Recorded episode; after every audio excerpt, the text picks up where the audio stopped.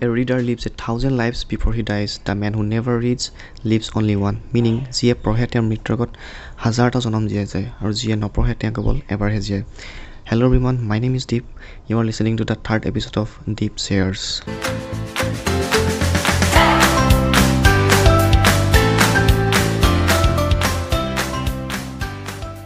আজি মই mindset develop কৰিবৰ কাৰণে কেইখনমান মাষ্ট ৰিড কিতাপৰ নাম শ্বেয়াৰ কৰিম যিকেইখনে আমাৰ মাইণ্ডছেটটো ওপৰলৈ লৈ যোৱাৰ লগতে আমাক আমাৰ জীৱনটো বেলেগ এটা ভিউ পইণ্টৰ পৰা অবজাৰ্ভ কৰিবলৈ শিকাব। আমাৰ থিংকিং প্ৰচেছটো এটা নিউ ডাইমেনশ্যন দিব। So' without wasting any time let's get started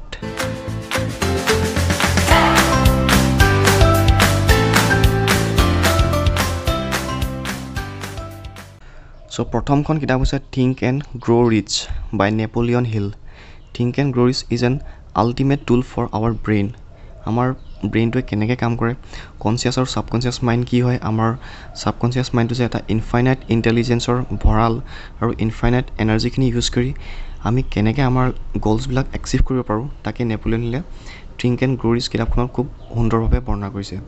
interesting কথা এইটো যে কিতাপখন লিখিবলৈ নেপলিয়ন হিলে জীৱনৰ পঁচিছটা বছৰ ইনভেষ্ট কৰিছিল। পঁচিছ বছৰ বিশ্বৰ বিভিন্ন মিলিয়নাৰ বিলিয়নাৰ ছাকচেছফুল পাৰ্চনবিলাকক পাৰ্চনেলি অবজাৰ্ভ কৰি পাৰ্চনেলি তেওঁলোকৰ ওপৰত ৰিচাৰ্চ কৰি তেওঁলোকেনো কেনেকৈ ভাবে ছাকচেছফুল পাৰ্চনবিলাকৰ কি কি কমন বিহেভিয়াৰ আছে আৰু এইবিলাকৰ ওপৰত ইন ডেফ ৰিচাৰ্চ কৰাৰ পাছত তেওঁ থিংক এণ্ড গ্ৰ'ৰিজ বুকখন লিখি উলিয়াইছে। গতিকে without any doubt this book is a absolute master for all those people who want to do something big in their life and get succeed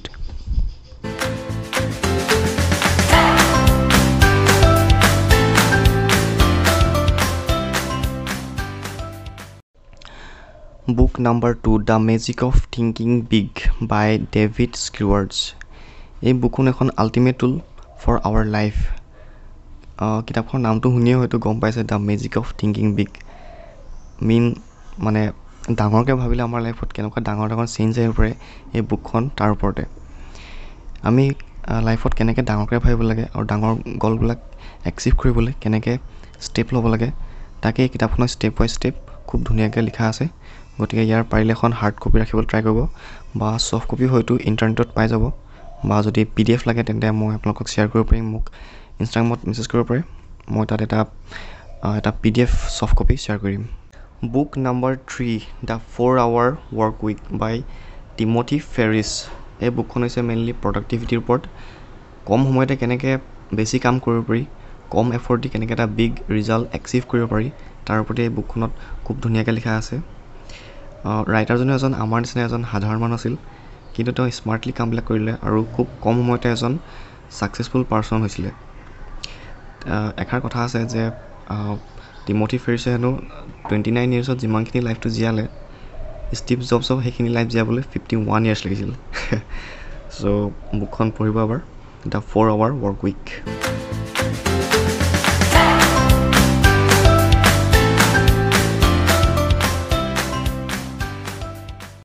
book number four the F U money by Dan Lok Dan Lok says that money is not bad money just exposes who we really are if you are a good person money will make you a wise person if you are a bad person money will make you even ৱৰ্ছ এই কিতাপখন mainly মানিৰ ওপৰত পইচাৰ ওপৰত টকাৰ ওপৰত। আমাৰ জীৱনত পইচাৰ ভেলু বা ইম্পৰ্টেণ্ট কিমান? তাকে খুব ধুনীয়াকৈ একদম সহজ ভাষাত সকলোৱে বুজি পোৱাকৈ বৰ্ণনা কৰা হৈছে। ডেনলুক এজন ইমিগ্ৰেণ্ট আছিল সৰুতেই মাক দেউতাকৰ ডিভ'ৰ্চ হোৱাত তেওঁ মাকৰ লগত কানাডালৈ চিফ্ট হৈছিল। সৰুকালত বহুত কষ্টৰে জীৱন কটাইছিল আৰু য'তে ত'তে সৰু সুৰা কাম কৰি জীৱন কটাইছিল। পাছত তেওঁ নিজৰ ষ্ট্ৰাগলৰ বলত বহুত কষ্টৰ পাছত টুৱেণ্টি ছেভেন ইয়েৰ্ছত খুব কম বয়সতে এজন ছাকচেছফুল মিলিয়নাৰ হৈছিলগৈ।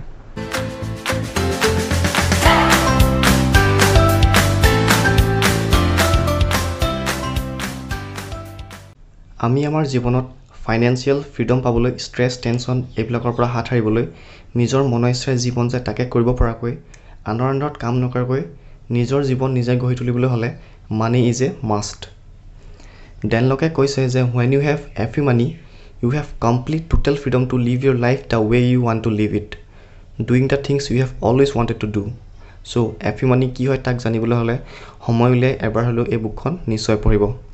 মোৰ ওচৰত ইয়াৰ এটা পি ডি এফ আছে যদি কোনোবাই বিচাৰে তেন্তে মই এইটো শ্বেয়াৰ কৰিব পাৰিম।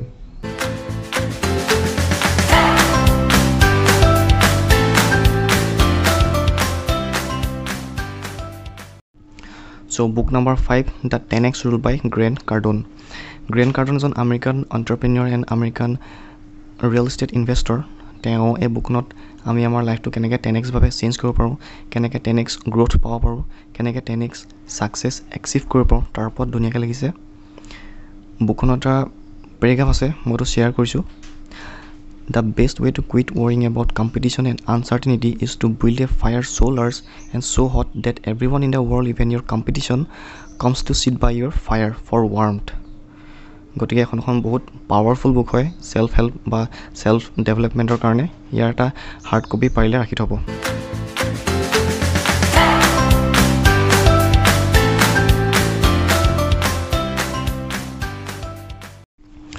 So' these are my top five book recommendations for self help and self development I hope this episode bring some value to you and your life মই যেতিয়াই সময় পাওঁ এখন এখন ভাল কিতাপ পঢ়িবলৈ চেষ্টা কৰোঁ। গতিকে সেইখিনিকে মই শ্বেয়াৰ কৰিলোঁ।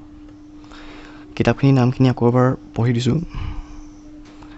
Think and grow' rich by Napoleon Hill the magic of thinking big by David Schwartz the four hour work week by Timothy Ferriss the F U money by Dan Lok the ten X rule by Grant Cardone so' আজিলৈ ইমানেই। আপোনালোকৰ যদি কিবা সুধিবলগীয়া আছে কিবা জানিবলগীয়া আছে তেন্তে মোক ইনষ্টাগ্ৰামত কানেক্ট কৰিব পাৰে। মোৰ insta I D Deep shares বুলি আছে। বা নহ'লে সকলোকে নেক্সট এপিছ'ডত সোনকালে লগ পাম। Till then take care bye bye জয় আই অসম